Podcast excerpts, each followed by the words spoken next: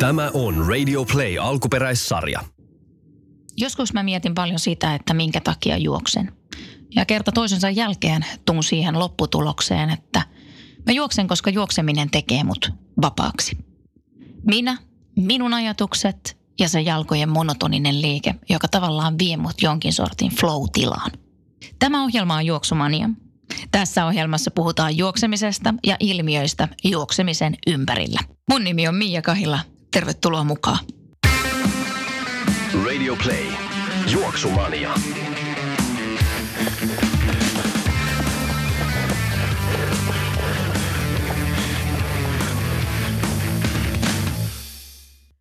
Juoksumaniasta tulee tämän jakson ajaksi kävelymania, sillä vieraana on Aku Partanen. Moikka Aku. Moikka.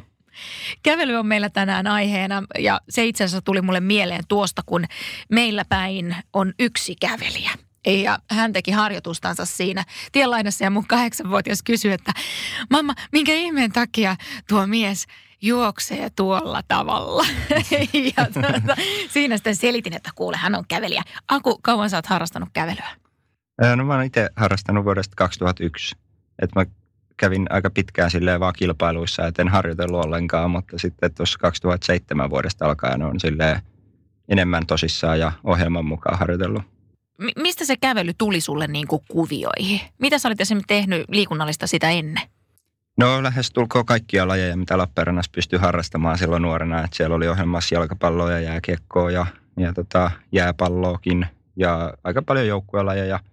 Mutta sitten tota, kävely varmaan niin kuin eniten tuntui mieluisalta ja sitten ää, tykkäsin enemmän tehdä niin kuin tuommoista yksilöurheilua kuin, kuin joukkueessa, niin tota, siitä, siitä sitten kävely valikoitu, mutta se lähti siitä, että meillä oli silloin aikoinaan seurassa aika paljon kävelijöitä ja on, on edelleenkin, että on pitkät perinteet, niin sieltä itse asiassa näin sitten esimerkkiä ja, ja silloinen olympiakävelijä Jani Lehtinen itse asiassa kysyi, että olisiko mulla kiinnostusta lähteä niin kuin treeneihin ja, ja oli kiinnostusta, niin sillä tiellä ollaan. Tota vähän mietinkin just, että luulisi, että jonkinlainen esikuva pitäisi löytyä aika läheltä, että kävelyä lähtee harrastamaan, koska niitä valmentajia ei varmaan ihan joka orrella ole. Joo, ja, ja tota, just se, että kävely on sen verran harvinainen laji, että kun sitä ei niin paljon telkkarista näe, niin sitten jos ei ole ketään esimerkkiä, niin ei, ei välttämättä itse keksi omassa päässään lähteä kävelemään tai opi sitä tekniikkaa, kun se on myös se tekninen haastavuus siinä aika iso alkuun. No mikä on kävelyn tausta? Minkälaiset perinteet kävelyllä on? Miten se on kehittynyt ja mistä se on kehittynyt? Kuinka paljon tiedät historiaa? No mä itse asiassa joskus luin yhdestä tiedelehdestä, että ihan jo keskiajalla on järjestetty aikoinaan kävelykilpailuja – mutta tekniikka on varmaan ollut vähän erilainen siihen aikaan, mutta se on ollut olympialajina pitkään ja tota, mun mielestä, jos oikein muistan, niin matkat oli aluksi paljon lyhyempiä, että oli 1500 metriä ja, ja tota, stadionilla käveltiin, mutta tota, mm, kyllä lajin luonteeseen sitten on jossain vaiheessa matkat on niinku pidentynyt ja se kuuluu siihen lajin luonteeseen, että on aika äärimmäinen kestävyys – urheilulaji kyseessä, mutta mä itse asiassa hirveän vähän tiedän tätä mm. historiaa, mm. mutta, mutta pitkät perinteet on, että on, on tota, ää, niin kuin mon, mon, monissa olympialaisissa jo ollut mukana. Kyllä, ja suomalaiset heti itse osaa Reima Salosen tässä näin. Hän oli silloin, kun mä olin pieni ja on Valentin Konosta ja Sarjessa ja, ja maineikkaita kävelijöitä. Suomella on menestystäkin tullut tosi hyvin. Kuinka paljon nämä oli sun esikuvia silloin nuorempana? Ö, oli tosi paljon, että Reima 80-luvulla itse urheilija, Vallu ja Sari 90-luvulla, että mä veikkaan, että siinä on ollut jonkunlaista jatkumoa kuitenkin, että Reima on varmaan toiminut jonkunlaisena esikuvana sitten taas Vallulle ja Sarille. Ja kyllä mä muistan jo, joitain niinku tuommoisia niinku välähdyksiä, mutta itse on ollut silloin niin nuori, kun, kun Vallu ja Sari on kävellyt, mutta toki niin pitkään kuin on kävellyt, niin on heidät niinku tiennyt ja myöhemmin oppinut Vallunkin nyt tietysti kun oma valmentaja on niin paremmin tuntemaankin, mutta on, on sillä tavalla hienoa, että Suomessa on tämmöisiä tyyppejä, jotka on menestynyt ja se antaa itsellekin semmoista luottoa, että, että Suomesta voi tulla joskus vielä arvokisa niin kuin menestyjä. Kävelyn tekniikka on kyllä niin kuin juoksun näkökulmasta mielenkiintoinen ja eikä se ole, että molemmat jalat ei saa olla yhtä aikaa ilmassa. se Joo. perussääntö. Onko siinä muuta jotakin virallisia tekniikkasääntöjä? No siinä on kaksi sääntöä, eli jalan pitää etumaisen jalan maahan tullessa olla polvesta niin kuin ojentunut. Ja sen pitää olla ojentuneena siihen asti, kunnes jalka on pystytukivaiheessa, eli suorana vartalon alla. Ja tota, toinen sääntö on sitten se, että toinen jalka pitää olla koko ajan maassa, eli maakosketuksen irtaantumista ei saisi esiintyä urheilijalla, mutta käytännössä ihmissilmä havaitsee 40 millisekunnista ylöspäin olevan lentojan. Eli kyllä niin kuin huippukävelijöillä siinä kilpailuvauhdissa se lentovaihe on, mutta tota, se on niin lyhyt, että sitä ei käytännössä ihmissilmällä pysty havaitsemaan. Ja sääntö on niin, että siinä ei saa niin kuin hyödyntää videomateriaalia, eli ihmissilmin havaittavaa maakosketuksen irtaantumista ei saa esiintyä. Eli silloin käytännössä 40 millisekuntia tai alle oleva lentovaihe sallitaan.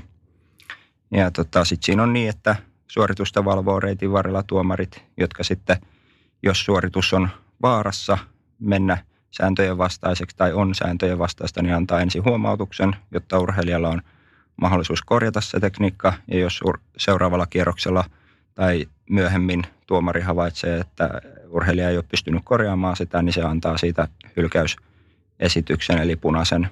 Ja tota, jos tulee kolmelta eri tuomarilta punainen, niin joutuu itse asiassa nyt uutena sääntönä on tullut, joutuu jäähylle. Ja tota, se on niin, että matkasta riippuen se jäähyn pituus on ö, 55 minuuttia ja ö, 20 2 minuuttia. Ja sen jälkeen saa jatkaa, mutta jos saa neljännen punaisen, niin sitten niinku hylätään kilpailusta pois. Eli, eli tämä on niinku ihan nyt muutaman vuoden sisällä tästä tullut tämmöinen uusi, uusi sääntö, että ei kolmesta punaisesta vielä hylätä, vaan joutuu jäähylle ja sitten saa jatkaa, mutta neljännestä sitten hylätään. Se on vähän niin kuin triathlonissa on toi penalttiboksi, niin siellä Joo. sitten kans, kans joutuu jäähylle. Mikä Joo. yleensä on syynä se, että tulee näitä tämmöisiä tämmöisiä tota, tekniikkavirheitä, että niistä sitten huomautellaan. Onko se vaan se väsymys vai joku herpaantuminen? No se voi olla, niin kuin, joskus itsellä on ollut niin kuin kisan alussa semmoista, niin kuin, että, että kun se tavallaan tuntuu tosi helpolta ja, ja tota, se saattaa mennä vähän semmoiseksi niin kuin huolimattomaksi, että ei tee sitä työtä ja lihas niin kuin, ei työskentele ihan, tai askel ei mene välttämättä ihan loppuun asti, tai, tai että siinä on jotain semmoista pientä, niin, niin semmoiset voi niin kuin alkumatkasta tulla, mutta kyllä sitten loppumatkasta, jos tekniikka hajoaa, niin se yleensä johtuu siitä, että on vaan väsynyt, ja sitten yhdistettynä siihen se, että on niinku kilpailutilanne, eli siinä vieressä voi olla joku kaveri, joka kamppailee siitä samasta sijoituksesta ja, ja sitten siinä kohtaa sen tekniikan ylläpitäminen voi olla hankalaa. Että semmoiset on tosi harvinaisia, en ole ainakaan itse kuullut, että joku olisi niinku tarkoituksellisesti Mhm. mm-hmm. fuskannut, että kyllä ne on yleensä sit sitä, että väsyneenä vaan yksinkertaisesti vähän samalla tavalla kuin juoksussakin, niin jos, jos juoksee 100 metriä, niin on helppo ylläpitää jotain tiettyä tekniikkaa, mutta sitten kun lisää kilometriin tai kahteen tai 50, niin sitten siellä lopussa niin alkaa vaan yksinkertaisesti pettää. Kävelyssä nämä matkat, niin yleensä on ollut 20 kilsaa ja sitten tämä 50 kilsaa. Siihen tuli jotain muutosta kanssa joidenkin Joo. arvokisojen osalta. Joo, nyt toki on jälkeen sitten toi 50. Ää, Häviää arvokisaohjelmasta ja tilalle on tulossa 30 tai 35 kilometriä, että vielä ei, ei tiedä, että kumpi, kumpi niistä matkoista sitten tulee olemaan. Miten sä ajattelet tästä, että mitä sä ajattelet tästä muutoksesta? Onko se sun kannalta parempi vai huonompi? tietysti mä haluaisin kävellä sitä 50 edelleenkin, mutta on sitten silleen haikea, haikea luopua, että on, on kuitenkin niin pitkään ha, ha, niin kuin harjoitellut sille matkalle ja aina jotenkin ajatellut ja mieltänyt itsensä 50 kävelijäksi, niin joutuu vähän totuttelemaan uuteen, uuteen tilanteeseen, mutta kyllä se niin kuin jos miettii puhtaasti omia ominaisuuksia, niin tavallaan se matkan lyhentäminen niin suosii kyllä, suosii kyllä niin kuin itseä, että, että on, on etu. Onko kävelyssä sitten kuinka paljon kilpailuja? Jos ajatellaan, että on arvokisoja, olympialaista, on MM-kisoja, on totta kai sitten näitä kansallisia kisoja, mutta onko teillä jotain kappia, mitä te meette vai mitä sä, mistä yleensä sun kisakalenteri muodostuu?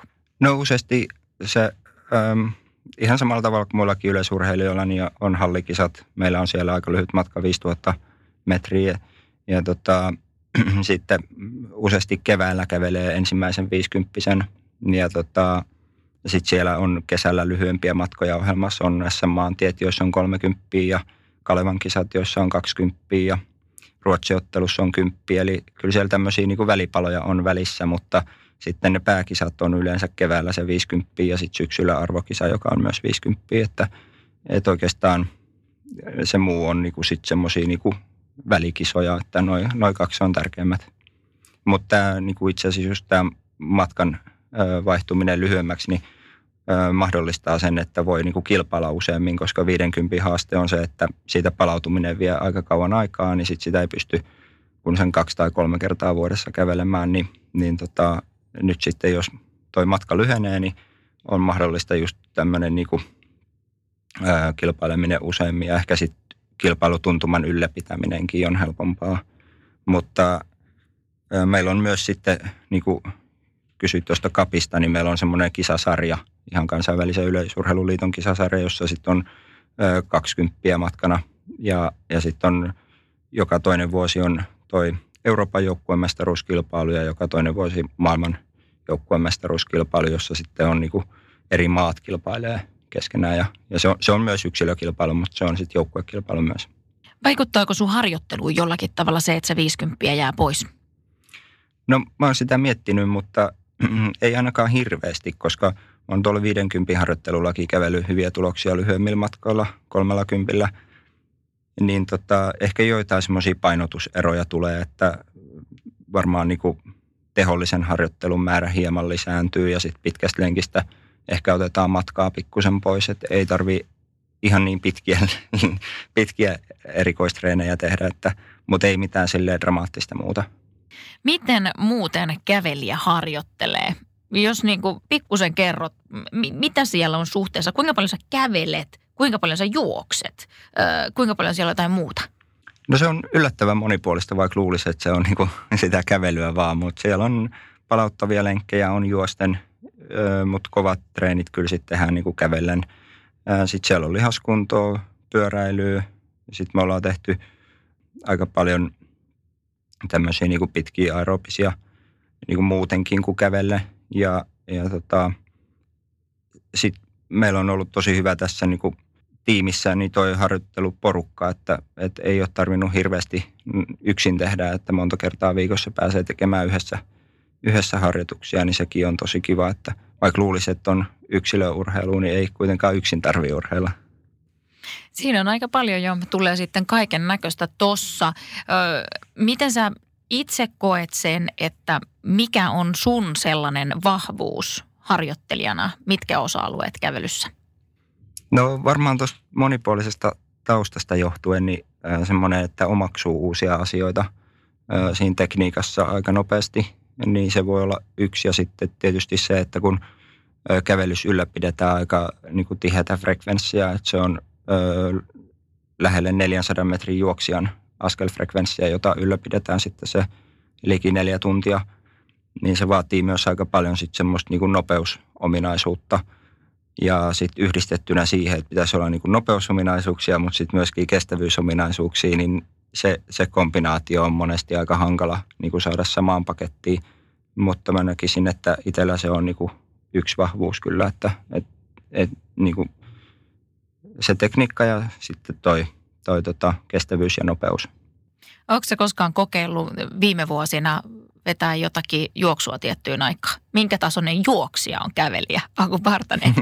no meillä on useasti ne harjoitukset, kun juostaan, niin tota, ö, on sitten aika kevyitä palauttavia lenkkejä. Mutta kyllä tuossa nyt, kun oltiin syksyllä Pajulahassa ö, juoksijoidenkin kanssa verryttelylenkillä, niin kyllä ainakin mukana pysyin. Että... Ette tipahtanut heti. En, en. Joo. Kiinnostaako yhtään juoksupuoli? No joo, kyllä on itse asiassa tarkoitus lähteä tuonne puolikkaalle – Helsinki City, äh, onko se nyt Helsinki City Run vai? Mm. Mikä? Joo, niin sinne, sinne on lähdössä kyllä puolikkaalle, mutta katsotaan kävelenkö vai juoksenko. Tekisi kyllä mieli kävellekin. Kävelyssä on se aina mielenkiintoista jotenkin, että mä oon jutellut tässä useamman eri ihmisen kanssa ja yleensä aina kun on ollut joku kävelyn arvokisa, että miten te vedätte ittenne niin, kuin niin piippuu? Miten se on mahdollista? Ei sitä samaa hän niin kuin juoksun puolella.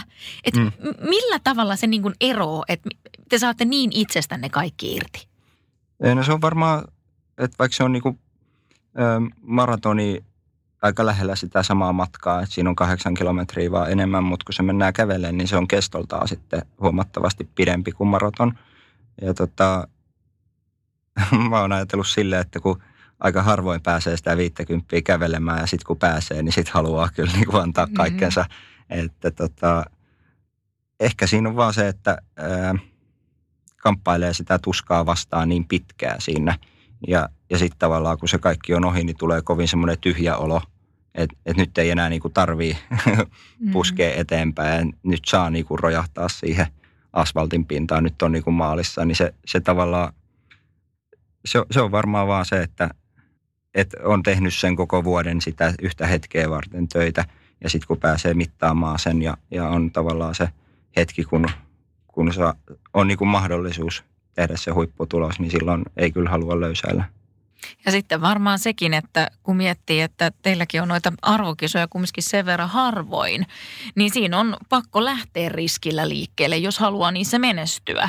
Että tavallaan sitten se mennään niin kuin täysillä alusta loppuun. Joo, jos ajattelee, niin kuin, että jos haluaa mitalin, niin kyllä siinä on pakko olla kärkiryhmässä koko ajan tai hyvin lähellä, että ei saa niin kuin päästää liian kauas. Että sitten jos niin kuin pistesijaa tavoittelee, niin silloin voi ottaa jo huomattavasti niin kuin varmistelevamman taktiikan, mutta kyllä jos mitalille haluaa, niin on oltava aika lailla siinä kärkiryhmässä, meni sitten kärkiryhmä mitä vauhtia hyvänsä, että ei, ei saa niin kuin päästää liian kauas. Ja varmaan myös se, että mehän ei pystytä niin kuin harjoittelussa tota 50 kävelemään, eli me pystytään niin kuin, no 40 on pisin lenkki, mitä on 45 joskus, mutta 40 on se perinteisin niin kuin pisin lenkki, että, että jos harjoituksissa tekisi 50, niin se sitten menisi kokonais, kokonaisvaikutuksen kannalta negatiiviseksi, koska siitä kestäisi niin kauan palautua, niin, niin me ei pystytä tavallaan sitä viimeistä kymppiä harjoituksissa koskaan niin kuin harjoittelemaan, että se, se tulee sitten vaan kisassa. Yllätyksenä. niin, niin, vähän niin kuin. Nyt sitten Dohan MM-kisat oli tuossa vähän aikaa sitten ja olosuhteet oli äärimmäiset. Ei pelkästään niin kuin kova helle, mutta siis kosteus oli aivan mieletön ja teillä oli tiedossa, että kovat tulee oleen olosuhteet. Kuinka sä valmistauduit siihen? No me oltiin tuolla Fontremössä vuoristossa muutama viikko ennen, ennen ja sitten vielä sen jälkeen mentiin sieltä suoraan kahdeksi viikoksi Turkkiin, jossa oli sitten lämpimät olosuhteet ja, ja Turkissa siellä niin kuin päivän kuumimpaa aikaan oli sitten niin kuin lämpötila äh, lähes sama kuin mikä Dohassa oli sitten yöllä, kun kisattiin, mutta oli Doha sitten vielä huomattavasti kosteempi kuin mitä Turkki oli, että, että tota, sitten siinä oli vielä muutama päivä ennen kisaa, kun oltiin vielä Dohassa, niin, niin tota, tuli semmoinen hyvä lämpösopeutumisjakso kyllä siihen alle.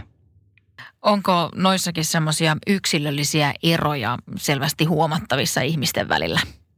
No joo, jotkut sopeutuu lämpöön nopeammin, mutta kyllä itselläkin niin kuin mm, tuntuu, että ei se lämpö ole ongelma, kunhan vaan saa niin kuin riittävän pitkän valmistautumisjakson siihen alle. Että enemmän on tullut ongelmia semmoisissa tilanteissa, jos on niin kuin vaikka keväällä ollut Etelä-Espanjassa kisa ja monesti Suomessa keväällä kelit on vielä aika viileät ja sitten jos lähtee niin kuin, ö, vähän lyhyellä lämpösopeutumisjaksolla johonkin kisaan, niin, niin semmoisissa on sitten ollut enemmän, niin kuin, että se on tullut sokkina ja termostaatti on mm-hmm. lämmennyt liikaa, mutta ö, on siinä varmasti yksilöllisiä eroja ja varmasti siitä taustastakin riippuu, että mistä maasta tulee ja, ja tota, minkä, minkä, mihin on niinku tottunut. Toi Dohan reitti oli aika mielenkiintoinen. Siinä mentiin semmoista pientä pätkää päästä päähän. Mitä mieltä olit siitä?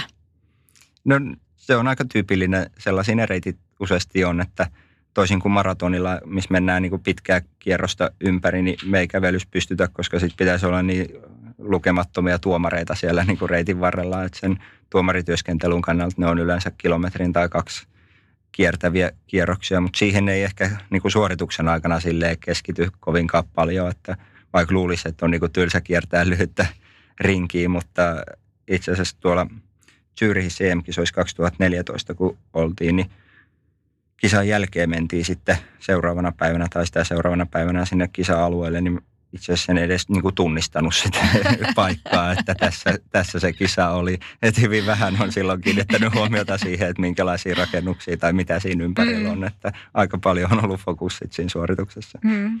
Kerro vähän tuosta Dohan kisasta. Miten sulla siinä meni? No siinä oli vähän tota, jo etukäteen semmoisia haasteita, että tunsin oloni kipeäksi ja, ja huonovointiseksi. Että ei ollut semmoinen niin kuin, ää, täysin, täysin terve olo, mutta tota, kuitenkin sit siinä päivällä niin oli kuitenkin sellainen olo, että teki niin kuin mieli lähteä kisaa tai niin kuin kokeilemaan, että e, jos olisi ollut niin kuin ihan selkeästi tosi huono olo, niin ei silloin tietenkään olisi lähtenyt kisaamaankaan, mutta nyt toisaalta kun, kun kokeilin, niin ei voi ainakaan jossitella mitään, että, että tota, se oli, se oli hankala. Niissä olosuhteissa ei kyllä saisi olla mitään ylimääräisiä ongelmia, että silloin niin kuin pitäisi olla täysissä sielu ja ruumiin voimissa, että jos on jotain tuommoista taustalla, niin nuo olosuhteet oli kyllä siihen yhdistettynä sitten liikaa.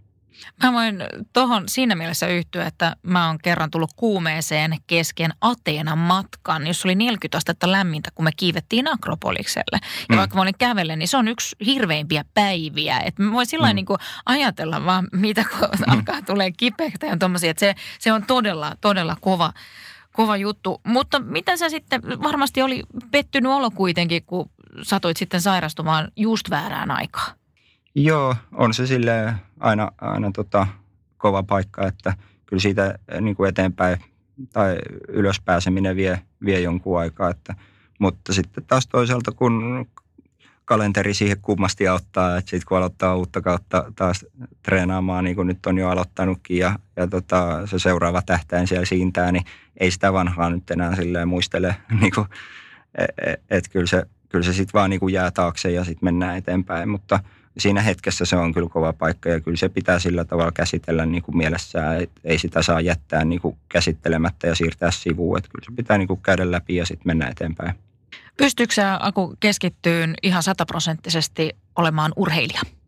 Joo, on onnellisessa asemassa siinä, että, että voin tehdä tätä niin kuin työkseni ja, ja tota, se on oikeastaan tässä lajissa, tai no missä tahansa lajissa, niin tosi tärkeää, että, että se itsellä se oma arki koostuu siitä, että siinä on sitä päivää rytmittää ne harjoitukset aika paljon, että aamulla on harjoitus ja iltapäivä kautta ilta on toinen harjoitus ja sitten siinä välissä on lepäämistä, syömistä ja, ja sitten jos ehtii jotain tehdä, niin sitten voi opiskella tai, tai muuta, mutta jos joutuisi niinku sovittamaan niitä treenejä sinne muun keskelle, niin se ei olisi kyllä optimaalisin tilanne, että on kyllä hyvässä asemassa siinä, että pystyn, pystyn tekemään kaiken sen urheiluehdoilla. Miltä sun ensi vuosi sitten näyttää kisakalenteri? No siellä olisi tota, toukokuussa olisi tuolla Minskissä 50 ja, ja sitten tota, kotimaassa kilpailu ja, ja sitten Tokiossa olympiakisat. Et se Tokion olympiakisa on ollut semmoinen, mikä tässä on nyt mon, monen vuoden ajan ollut semmoinen päätähtäin. Onko Tokioon jotain karsintarajoja, mikä pitää eikä suorittaa vai mikä systeemi sinne on? Sinne on semmoinen systeemi, että 350 on ollut semmoinen raja, jonka jos alittaa, niin voidaan valita suoraan. Ja nyt tuossa keväällä kävelin 346, eli on täyttänyt ne valintakriteerit jo, että tota, se, se antaa semmoista niinku keskittymisrauhaa ja, ja sit sitä, että, että voi tota, kaiken tehdä sit sen Tokion ehdoilla, että ei, ei tarvii enää niinku tulosrajan vuoksi kilpailla. Et, et tota, se on, se on semmoinen – tärkeä juttu meidän lajissa, jossa harvoin pääsee niitä tulosrajoja mm. yrittämään. Mikä sitten on tavoite?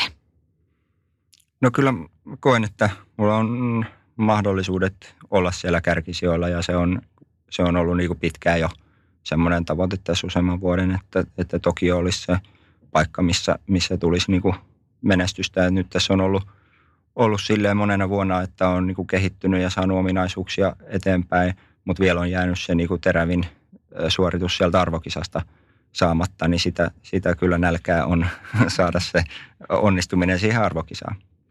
Minkälaiselle ihmiselle sun mielestä sopii lajina kävely? No kyllä tämä vaatii luonteenpiirteeltään semmoista aika pitkäjänteistä ja, ja tota, tavoitteellista kunnianhimoista ö, luonnetta, että tässä ei tule kovin helposti niin tuloksia, että, että vaaditaan aika pitkä, pitkä työ ennen kuin ne tulokset alkaa näkyä ja sitten monesti siinä matkan varrella on semmoisia ongelmia, mitkä sitten pitää selättää ja, ja niistä ei saa liikaa niin kuin hätkähtää, että, että, että tavallaan koko ajan pysyisi semmoinen pitkäjänteisyys ja että näkee asioita vähän pidemmällä perspektiivillä. Että, että se on varmaan aika tärkeä kyllä, mutta mm,